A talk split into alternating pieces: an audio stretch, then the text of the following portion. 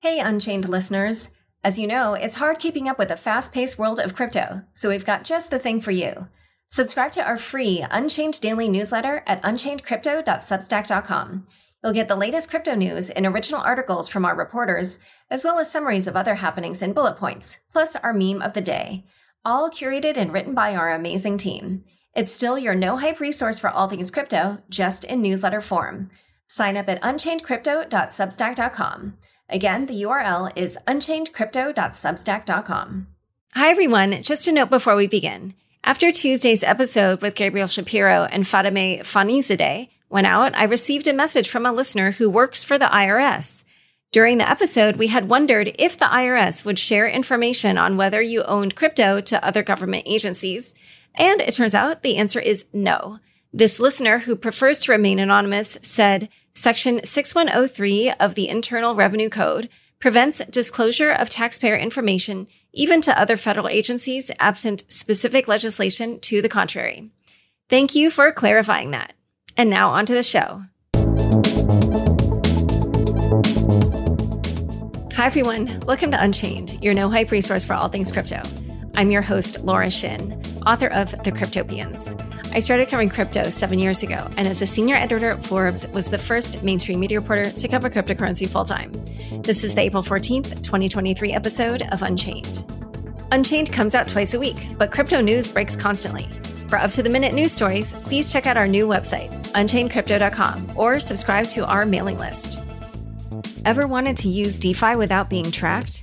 Railgun is a leading DeFi privacy solution on Ethereum, BSC, Arbitrum, and Polygon. Shield your funds and use them privately in your favorite DeFi apps, while Railgun's cutting edge zero knowledge system encrypts your data from public view. Yes, that includes DEX trading. Visit railgun.org or use the Railway app at railway.xyz. With the Crypto.com app, you can buy, earn, and spend crypto in one place. Download and get $25 with the code LAURA, link in the description. Today's guest is Tim Beiko, head of the Ethereum Protocol Developer Calls. Welcome, Tim. Hi, Laura. Thanks for having me. Congratulations on executing the Shanghai and Capella upgrades on Ethereum Wednesday. For listeners who may not be aware, can you explain what these upgrades enabled on Ethereum? Yes, of course. So, at a high level, the biggest thing that came uh, as part of these upgrades is the ability for validators to withdraw their stakes from the beacon chain. Your listeners probably know this, but just in case they don't, Ethereum launched on proof of work and wanted to move out to proof of stake. But by the time we were sort of ready and had the proof of stake design, there was already a ton of applications and value built on the proof of work chain. So we decided to launch the proof of stake chain separately, make sure that it was working, that we could, you know, stake funds on it, that the whole kind of algorithms that run the chain worked as, as without issues before we transitioned the entire network over to that. So because of this, when people wanted to be a validator on the proof of stake chain, they had to deposit their ether in a contract on the Ethereum proof of work chain. And then the proof of stake chain reads from that contract to activate new validators and basically credits them the ETH that they've deposited on, on the beacon chain. So people have been doing this since uh, late 2020. We've had the beacon chain up uh, since then. And those validators sort of earn rewards in ETH uh, for, for their work late last year, we had the merge. So this was basically when we got rid of proof of work and made the proof of stake chain kind of the main uh, engine or, or, or, kind of consensus algorithm for Ethereum. Um, and at that point, validators were still kind of earning rewards. They started to earn the transaction fees that uh, you know people pay when they transact on Ethereum, but they still didn't have a way to get their initial stake, like the the kind of 32 ETH that they deposited, and any accrued rewards for their their work as a validator out back on the execution layer. And the, the main reason why we didn't do this as part of the merge is just that the merge was already like a pretty complex change. So we decided to separate, you know, combining both the proof of work and proof of stake chains and then in the future kind of allowing validators this ability to withdraw their stakes. And so this is what just happened effectively. So the Shapella upgrade, which is Shanghai plus Capella together, was is like this upgrade where we allowed validators to take the stake that they have on the Beacon chain and either exit the whole thing, stop being a validator, or simply get the rewards out and keep being a validator. And as far as I understand, this is the last step of that transition to proof of stake. So, in a way, this also ends this years long process of that transition. Yeah, yeah, that's right. And I think maybe a way to think about it is like proof of stake V1 is now fully complete. And there's probably a bunch of changes that will happen, you know, to Ethereum's consensus in the future. Um, but the sort of initial vision of the entire chain is running on proof of stake. You can validate, uh, you can enter and exit, all of that. This is now live and working. And from a technical perspective and a security perspective, what was the development team concerned about when it came to allowing people to unstake and withdraw? And when you explain that, um, I don't know if this has something to do with it, but I wondered if that was also why there's, for instance, like different types of withdrawals and like a delay and et cetera. So can you talk about what considerations you had going into this? Sure. Yeah, yeah, of course. So uh, maybe to take like from the very beginning, uh, when kind of the beacon chain was launched, it wasn't quite clear how we would get all of Ethereum to proof of stake. You know, back in those days, there were designs that were like maybe instead of combining both networks, sort of we grow a whole new chain under the proof of stake chain and like somehow migrate the proof of work stuff over. So we wanted validators to have like as much flexibility as possible with regards to where their funds will ultimately end up. So the initial validators, when they when they kind of activated their validator, they would use a a key that has a different kind of cryptographic scheme than what we use on the Ethereum proof of work chain. So uh, it's like a BLS signature. Um, and so they would kind of have two keys, one that they use to sign messages and whatnot, and another one that's, you know, effectively like their private key. Um, and I'm simplifying on the details here, but, you know, keep it simple. So these validators basically they have like a, a, a, withdrawal key that's set to this BLS key. That's not something like the Ethereum proof of work chain can can uh, process, or you know today's execution chain. Later on, as we sort of you know had a, a clearer vision of like what the merge would look like and whatnot, um, it became clear that you know these funds would eventually kind of end back on like the main Ethereum chain that exists today. So we we added the ability for validators to create a validator and just set an ETH address as their withdrawal address so that, you know, when they could withdraw, the funds would just end up there. Um, so we, we sort of have this set of validators who've like activated with this different kind of set of keys. And we needed a way for them to transition to just specify an ETH address where we should send the funds. Um, so that was like kind of the other thing that activated at the same time as withdrawals is the ability for a validator who previously had this kind of BLS key as a withdrawal credential to change this to an ETH address so that the network knows where to send the funds. So that was kind of one of the big concerns were just obviously there's a lot of validators who had kind of these old keys and, and needed to, to, update them kind of all at the same time. And that creates kind of a, a a huge number of messages basically that are sent over the network kind of in this one time because once they've all changed, you can only change this thing once, right? You can't constantly change your ETH address to which you withdraw. So it's like we would be in the situation where we had all these messages we needed to process very quickly because everybody sort of wants to withdraw as they've been staking for years. Uh, so that's definitely one of the areas we've, we focused on. Um, there's a bunch of other things, but yeah, that's that's probably one of the bigger ones.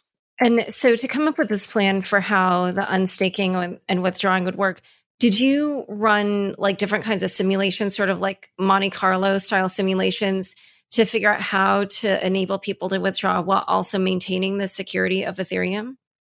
I don't know exactly what types of simulations we ran, but so there's a couple different like considerations. One is like the, the credential changes. And the thing that we do there is we just cap how many you can process per block. Um, so you know, I, I forget what the exact number is. I think it's like on the order of 16, you know, give or take. Maybe it's eight but it's not like a hundred. Um, so this is just like a way where you know every block we know we're not going to change more than this many credentials and the clients the clients can actually choose how they prioritize those because these messages are they're not like transactions where people pay gas fees for them. Clients can, you know, use whatever heuristic, either the first ones that they see, um, or even there was this interesting project where people who thought their keys were compromised had a way to like verify their identity off chain. And, you know, this project sort of curated a list that then validators could choose to run. So if you wanted to like potentially help people who thought their keys were compromised, you could set your node to like prioritize those if it were to propose a block. So there's all these different approaches you can take. I think, you know, from the network's perspective, it's just how many messages do you want to process by block to not like delay the, the whole thing? And then in the worst case, assuming everybody changed their credentials, like what would happen, right? And these are scenarios we ran on a bunch of shadow forks before. Shadow forks are basically where like we create a new network, um, like a new beacon chain, and we make we make pretend the fork happens on that beacon chain and, and kind of spam it with a bunch of transactions to see what happens. So we knew that like at least on the order of like 10x more like credential changes that we'd expect on mainnet, the network could process, even though there would be, you know, a, a couple missed blocks and whatnot, like it wouldn't be like in a critical state under that load. Um, so I think that's, you know, that's like one of the, the aspects which we thought about. I think just like the flow of withdrawals, how they actually get, you know, debited from the beacon chain and credited on the execution layer is obviously something you want to make sure you get right. Like you don't want money to kind of get lost or, you know, like the transaction has to like be atomic basically. So how that works. Um, and, and, you know, part of the design there is just that the, there is no like transaction for withdrawals. It's a bit like the proof of work mining where, you know, it just sort of appears in the block, um, but it doesn't take up block space like a user transaction. Um, and this means like smart contracts and whatnot can't like interact with that as it's happening. It just reduces the risk of some weird interaction. All right. So, in a moment, we're going to talk about what has transpired since the upgrade occurred. But first, a quick word from the sponsors who make this show possible. Ever wanted to use DeFi without being tracked? Railgun is the leading DeFi privacy solution on Ethereum. It's available on BSC, Arbitrum, and Polygon 2. Shield your funds and use them privately in your favorite DeFi apps, while Railgun's cutting edge, zero knowledge system encrypts your data from public view, all without leaving your preferred chain. Yes, that includes DEX trading. Coming soon are integrations with leading yield, lending, and perp trading platforms on multiple chains. DeFi and privacy, together at last. Visit railgun.org or use the Railway app at railway.xyz to find out more. Back to my conversation with Tim. So, as of the time of recording, from the last 24 hours, which I guess now it's been like about 20 ish hours since the upgrade, net there's been about 92,000 ETH that have been that are in the process of being withdrawn. And I wondered how this compared to your expectations. This is funny. Like I had, I really didn't spend a lot of time thinking about like how many people withdraw or like deposit. Like obviously, you know, it's known there's like a couple like entities that had to sort of withdraw everything. Um, but I think there's like two things where it feels like it, it balances out. One is just, you know, withdrawals significantly, I think, de-risked staking on Ethereum um, for a few reasons. Like one, one is like you know that they're possible. Like even though I don't know, like the people working on the protocol sort of knew that, you know, this would probably happen around this time. I appreciate the skepticism of maybe others in the community who feel like, okay, I'm staking this thing and I have no idea when I'm going to be able to withdraw it. So I think, you know, having it actually be live and working is like a significant de-risking factor. And I think the thing that it does as well is it, it, it reduces like the, the commitment you have to make. Like before, when you were staking on Ethereum, you sort of had to commit all the way until withdrawals at least. But you can imagine today, you know, you stake and for whatever res- reason it doesn't work out, you can withdraw and, you know, pretty quickly get your funds back. So I think, you know, given that, like, even though there's possibly a bunch of people who will withdraw either because they're forced to, they, you know, they want to, they've been doing this for a while or whatnot. Um, I think it, you know, the introductions of withdrawal sort of de-risks the network. And the thing as well is like the, the network rewards are kind of based on how many validators are validating. Um, so if there's more and more people that, that join as validators, the rewards actually go down because at some point the marginal validator isn't that valuable to Ethereum. But similarly, if a bunch of people leave, then the rewards will go up and that'll, you know, probably attract new people who want to stake and, and, and we'll sort of reach that equilibrium. So it's, it's really hard to predict what happens in the short term. Like I think, you know, the next probably couple weeks are pretty much noise in terms of like a bunch of people who wanted to unstake will probably unstake. A bunch of people who wanted to stake will stake. But I think after that, we'll probably have like a better picture of just, you know, what does like the average growth or, or yeah, looks like in terms of, of stake. Yeah, Nansen had a great dashboard, and it's very clear that both uh, with withdrawals and deposits are up. So, um, yeah, clearly there's a lot of movement in both directions at the moment. So now that Shapella has been executed, how do you think that this ability to withdraw will affect how decentralized Ethereum will be? Yeah. Yeah, that's a great question. So I think this is also part of the withdrawals we'll see right now is kind of a reshuffling, right? Where people who are staking with one provider might choose to move to another one for various reasons. Um, so I think, you know, especially if you were staking on, say, like a centralized exchange, you sort of were locked in there, you know, for the most part as, as a user over the past few years. And a lot of like these centralized exchanges started offering staking before we even had like these liquid staking on chain uh, projects. Um, so I wouldn't be surprised to see, you know, a bunch of people move from say centralized exchanges to liquid staking projects just because it's, it's more convenient as a user experience. And I think, you know, it's also now much easier as like a solo staker to actually try it out and see, you know, okay, can I actually run a validator? And if it doesn't work out, can I, you know, I can get my money back in like a couple days. So I think one of my hopes is that, you know, by having like a, a bounded commitment that people make were relative to like an unbounded one, um, we do see people kind of trying, trying it out. And, um, and also, you know, like you'll accrue the actual rewards on your validator, which before were sort of on the beacon chain, but you couldn't quite do anything with them. So hopefully we'll see more people trying that. I think also, you know, since the merge, like the merge sort of changed kind of quite significantly the software you had to run and like the, the interaction between the nodes.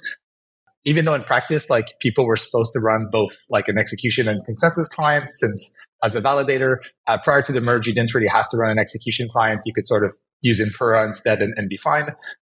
So I think the merge was like a spot where like we asked a lot of like validators and node operators.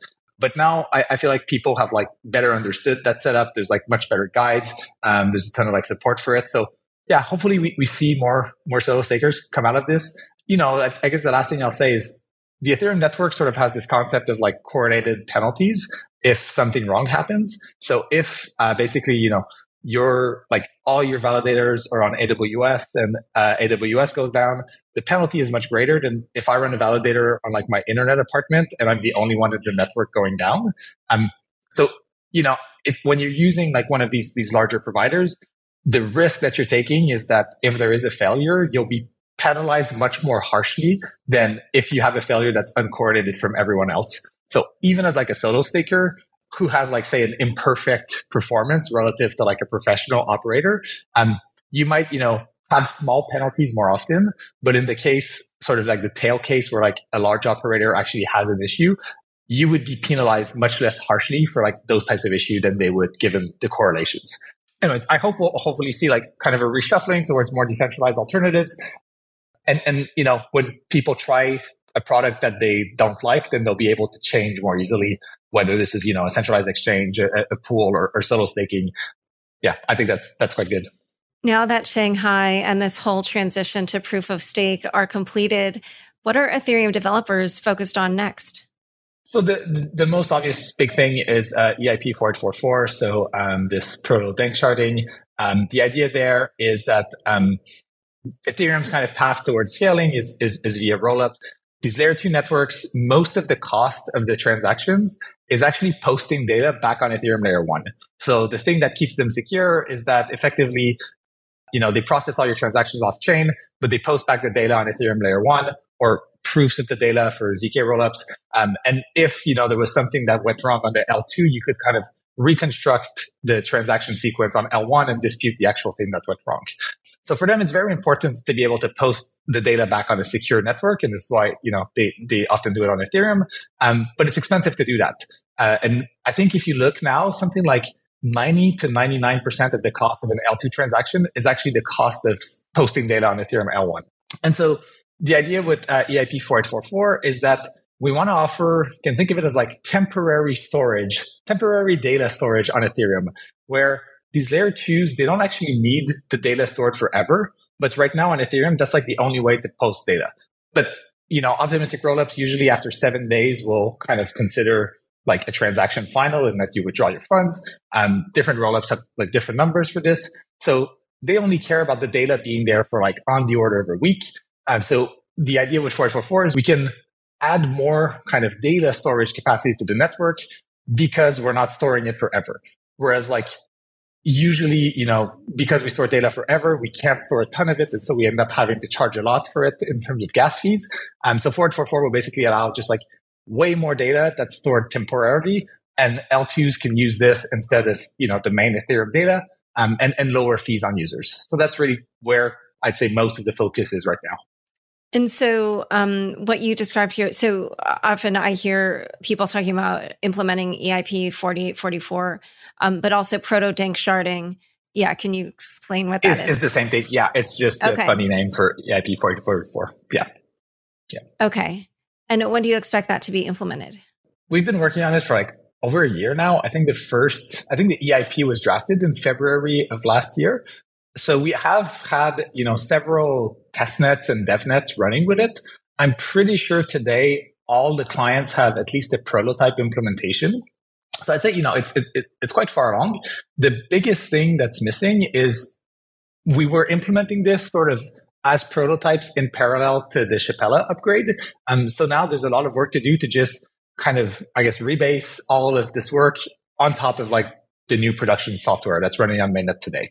And people were obviously reluctant to do this. Like you don't want to have like two in progress upgrades that are like being iterated on on the same code base. So they sort of implemented 4844 on like an old version of the clients and, you know, slowly moved it back on top of like the current versions. So in the next couple weeks, I think this is what teams will, will be focusing on. And then I think after that, you know, it's it's hard to predict how long these things take, but you know we'll start standing up dev nets, getting all the clients together, seeing what bugs uh, we find, and, and, and, fixing those. In parallel, we also have to discuss like are there other things we want to bring along with this upgrade? Um, I doubt there'd be any other kind of big change because this is already quite a quite a large one. But just like with you know this upgrade for withdrawals, there's probably a handful of like small other changes that make sense to combine with it. Um, so in the next like month or two, I think that's what we'll be figuring out. And after that, it'll be easier to have a, an, an idea of like when this thing could go live when we know it, when we have full implementations working on like the latest software, plus, you know, we know other features that will come alongside it. And so Ethereum's roadmap has um, other elements on it after uh, scaling. So from there, like what else do you see as kind of the next steps and what are you looking forward to? Yeah, we, we have a lot of stuff to do. Um, so on the proof of stake side, uh, I think, you know, PBS is probably one of the things that uh, has the most attention on right now.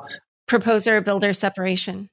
Correct. So right now, basically the, the MEV market, uh, you can think of it as like the validator is the actor who has to propose a block, but it can either propose a local block, you know, using its, its public mempool, but there's people who can build more profitable blocks. We call those builders. And so you basically want to have sort of an auction where builders can bid to validators saying, Hey, you know, I can, I will, if you make this block for me, I will pay you this amount of money. And then the validator can check how much they would make with their own block, how much can, you know, different builders bid for their blocks and kind of choose, oh, you know, I'd, I'd like to like take this block instead. Doing this, uh, basically requires, you know, can think of it as like a marketplace today this marketplace exists outside of like the protocol rules. It's like this is what MEV Boost is. It's like the software that connects uh, builders and, and, and, proposers. And again, I'm skipping over a ton of technical details, but high level, this is how it works. And because this like auction mechanism is not part of the protocol, there's just a bunch of weird trust assumptions that we have to tolerate that, you know, make it a bit less robust than like Ethereum's like core protocol. So the idea with like proposer builder separation, actually people now call it like enshrined proposer builder separation because it's just bringing this like marketplace, which already exists to be governed like by protocol rules rather than like mediated by external software. So that's that's a big one. On the proof of stake side, another thing that uh, you know I think a lot of researchers like to see is just they call this like single slot finality. But the idea is that right now Ethereum finalizes, which means you know it's very low probability of reorgs every like 12 minutes or so, and it's kind of a binary thing. It's like after 12 minutes, you get a third of the stake like backing your transaction. But the idea with single slot finality is most transactions, you know, don't need billions or dozens of billions of like economic security behind them. You know, if you're sending a hundred bucks on Ethereum, maybe like tens or hundreds of millions of security is sufficient for you. So it's, it, could we make, you know, instead of making this like a binary thing where we, every 12 minutes, you get all the economic security, could we just make this like a gradual thing where you go from like zero to a third of the stake gradually every slot? So there's a lot of work that's, that's being done on that.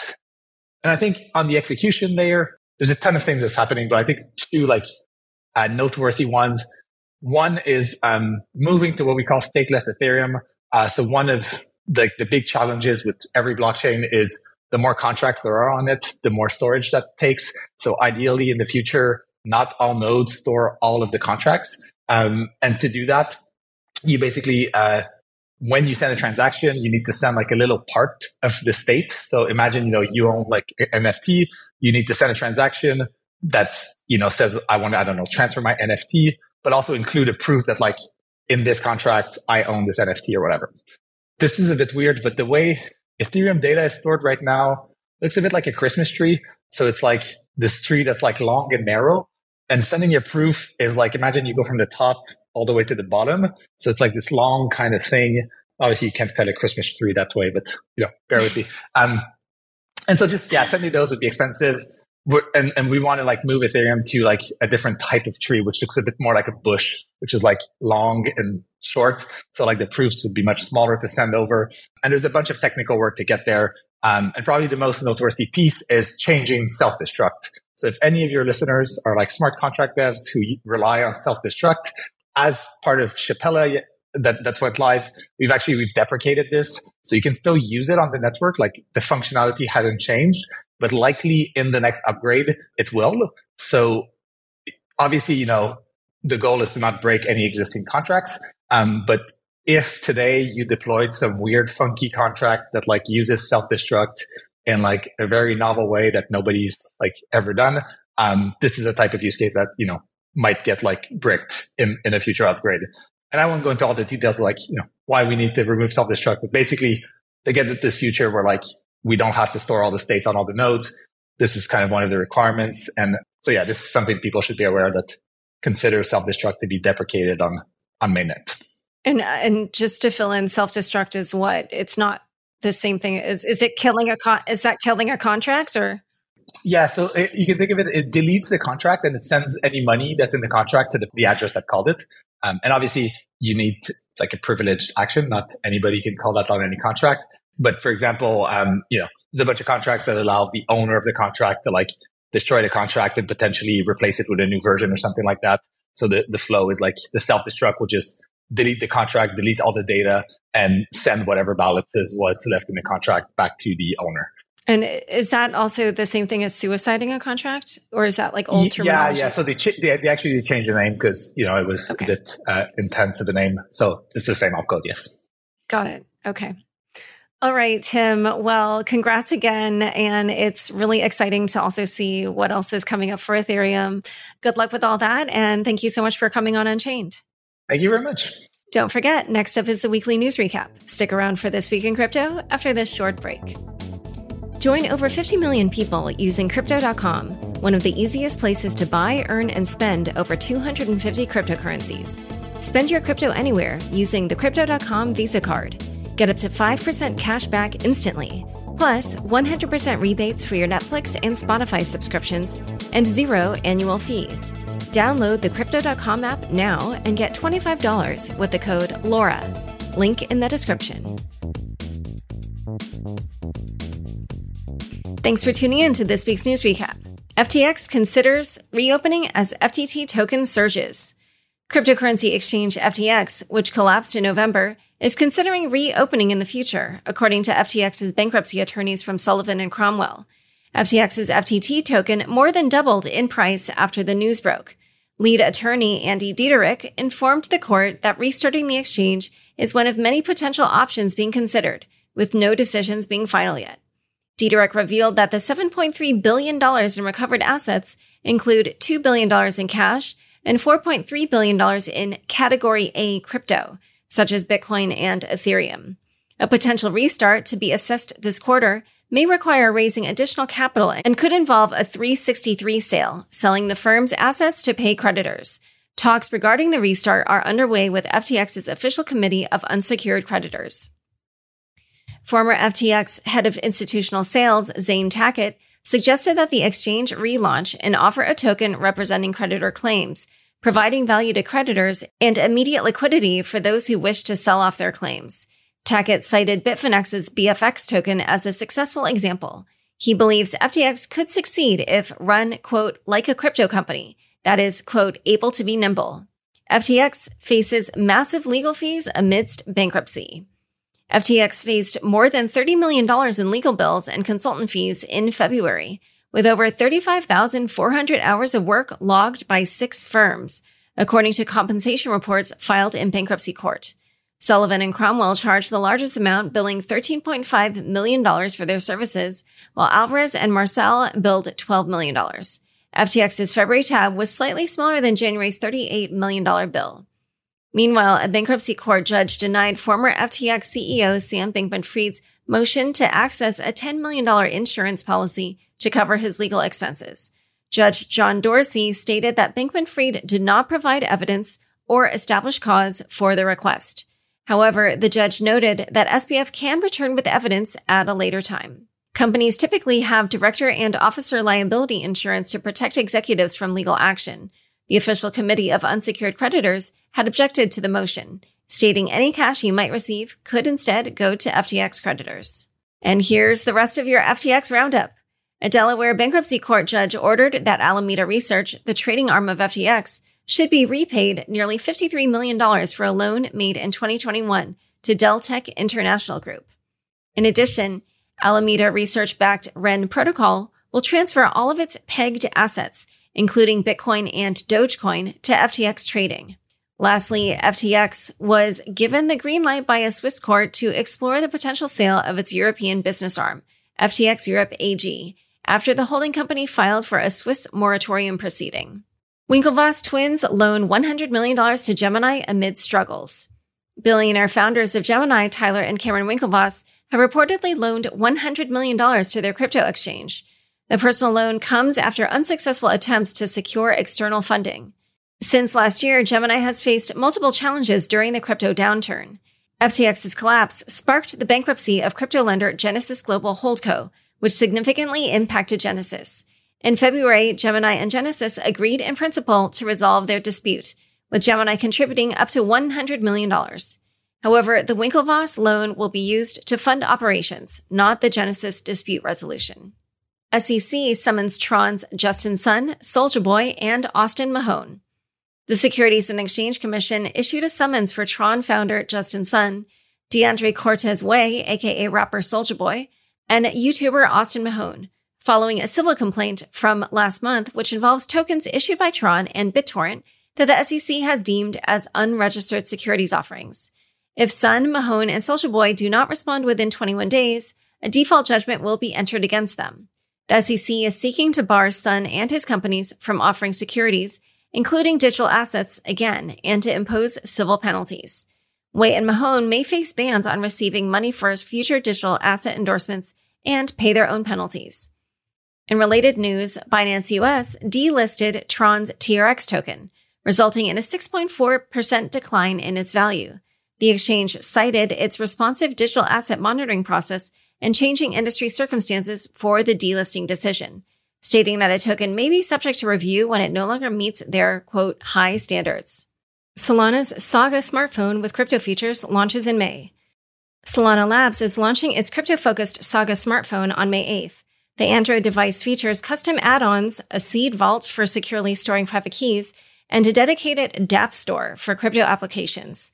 Priced at $1,000, the Saga aims to bring crypto capabilities to mobile users, but will only include Saga based protocols, leaving out the most used applications like Curve, Aave, and Balancer. For a better understanding of how it actually works, check out the review done by Unchained reporter Jeff Benson. Tether blacklists validator who exploited MEV bots. Tether blacklisted the wallet address of a rogue validator who managed to front run maximal extractable value or MEV bots last week, amassing $25 million in profits. The validator's wallet holds $3 million worth of USDT. MEV bots, which have extracted an estimated $1.38 billion from users, have been widely criticized in the decentralized finance community. Tether's decision to blacklist the validator has sparked protests from industry experts. As Lefteris Karapetsis, founder of Rotki app, tweeted, quote, MEV bots have been slaughtering retail users via sandwiching for years. Nobody blacklists them. Somebody dare fool a MEV bot and give them a taste of their own medicine, and they get blacklisted. Polygon co-founder Jaynti Kanani called it, quote, a bad precedent. SushiSwap is hit by a $3 million exploit. A SushiSwap exploit led to a $3 million loss from user 0x Sifu's wallet due to an improve related bug in the code. SushiSwap CEO Jared Grey confirmed the exploit and advised users to revoke permissions for contracts on the platform. Grey also stated that over 300 ETH had been recovered, and the team was working with Lido to recover another 700 ETH. White Hat hackers helped return some funds, but their efforts were hindered by MEV bots that replicated and executed the exploit. SushiSwap is working on a retrieval plan to secure stolen funds and compensate affected users. Furthermore, SushiSwap is preparing to launch a claims website for vested sushi tokens held in its Merkle distributor contract, with unclaimed tokens being directed to SushiSwap's treasury after April 23rd. Nexus Mutual seeks return of $2 million from Euler Finance hack victims. DeFi insurance protocol Nexus Mutual is looking to recover $2 million in claims paid out to victims of the Euler finance hack, as users have since redeemed their funds. Following the return of the stolen funds by the hacker, Euler Finance enabled user redemptions, totaling $133 million. However, five policyholders have yet to repay the claims received from Nexus Mutual. The policy terms state that in the event of funds being returned by the hacker, the claim value must be returned to Nexus Mutual. The insurer is considering potential legal action against those who haven't returned their claims.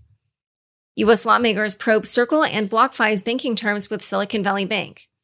This week, U.S. Senator Elizabeth Warren and Representative Alexandria Ocasio Cortez sent letters to Circle and BlockFi, among 14 firms, questioning their decision to bank with the now collapsed Silicon Valley Bank. The lawmakers are investigating SVB's potential, quote, white glove treatment of certain depositors including possible mutual backscratching arrangements that may have led to massive uninsured deposits. Circle and BlockFi held approximately $3.5 billion in uninsured deposits at SVB, with Circle accounting for $3.3 billion. The letters addressed to Circle CEO Jeremy Allaire and BlockFi CEO Zach Prince inquire about the history of their relationships with the SVB, amounts deposited and maintained, and any investment relationships between their firms, their related entities, and SVB.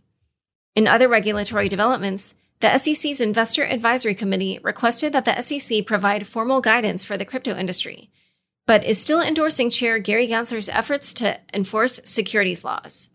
Meanwhile, Wyoming Attorney General Bridget Hill filed a motion to intervene in Custodia Bank's lawsuit against the Federal Reserve Board and Kansas City Fed. The lawsuit alleges that they unfairly delayed and denied the crypto friendly bank's application for a master account and membership. Hill seeks to defend, quote, the legitimacy and viability of Wyoming's Special Purpose Depository Institution, or SPDI framework, which the Fed reportedly criticized as inadequate. Arbitrum community against proposal to return 700 million tokens. Following the controversial Arbitrum Foundation proposal last week, the community is now voting over a new proposal, AIP 1.05, which calls for the return of 700 million ARB tokens quote, unjustly allocated to the foundation. The proposal also asks for a token buyback from market maker Wintermute and disclosure of the Arbitrum Foundation's deal terms with Wintermute. However, this AIP is not getting much traction, as over 80% of voters are against it. The proposal's author has also requested putting AIP 1.1 and AIP 1.2 on hold until community faith in the governance process is restored. Some community members believe the new proposal goes too far, calling it an overkill. Bitcoin reaches the $30,000 line. Bitcoin surpassed the $30,000 mark for the first time since June 2022, continuing a crypto rally that began at the start of the year. So far this year, Bitcoin has risen 89%, while Ether has increased by 59%. Some attribute this surge to the recent bank runs that have called into question the resiliency of the banking system. However, Bitcoin is still down 25% from this time last year. Meanwhile, MicroStrategy's Bitcoin holdings are now in the green as the cryptocurrency's price rose above the company's average purchase price of $29,803. However, the firm's profit margin remains slim, and a large scale sale of its holdings could potentially cause prices to drop. Bitcoin Ordinals bug results in 1,200 orphan inscriptions. A bug in the Bitcoin Ordinals protocol caused 1,200 valid inscriptions to be excluded, leading to debates within the community on how to address the issue. Ordinals collector Leonidas.org revealed the bug on Twitter, explaining that it was found in the indexer function of the protocol, which only counts inscriptions in the first input of a transaction. Two potential solutions are being discussed. The first would retroactively index the missing inscriptions, aligning with the on-chain logical ordering. The second solution would change the indexing rules going forward, keeping the current inscription numbers and leaving the orphaned inscriptions out. The Twitter poll indicated that the community leans toward the second option. Zhuoji Zhao, founder of NFT marketplace Magic Eden, argued that history should be immutable. Some believe the orphaned inscriptions could be worth more if a fix is ever made. Time for fun bits. Unchained's Ginny Hogan has a take on Bitcoin reaching $30,000 again. Oh, I'm really so grateful the Gemini locked their withdrawals, or I would have sold mine months ago. The rally may have something to do with speculation over interest rate hikes, which is the closest a lot of finance guys will come to experiencing PMS. They're not quite sure if it's happening, their mood tanks, and it compels them to buy all kinds of weird shit. Speaking of, is anyone interested in buying my gently used Zamboni? The rally could also be because Bitcoin is seen as a hedge against the traditional banking system. JP Morgan put out a report last week that said recent problems exposed weaknesses in the traditional banking system No offense, JP, but I don't think recent problems expose shit. The traditional banking system's been running around naked since at least 2008. I mean, thank God for hedges, or it would get arrested for public indecency. A lot of crypto guys are calling Bitcoin's rally a vindication of the crypto ecosystem. I would make a joke about it being revenge of the nerds, except that's just a straightforward description of what it is. Others say that it's related to Bitcoin's halving event that's happening in 2024, but you don't need a big event for that. If you want the crypto market cut in half again, just ask SBF if he has a free second right now. Thanks so much for joining us today. To learn more about Tim, the Shapella upgrade, and what it means for Ethereum, check out the show notes for this episode. If you've enjoyed this episode of Unchained, please share it with a friend. Unchained is produced by me, Laura Shin, with help from Anthony Yoon, Mark Murdoch, Kevin Fuchs, Matt Pilchard, Zach Seward, Juan Aranovich, Sam Sriram, Ginny Hogan, Ben Munster, Jeff Benson, Leandro Camino, Pam Majumdar, Shashank, and CLK Transcription. Thanks for listening.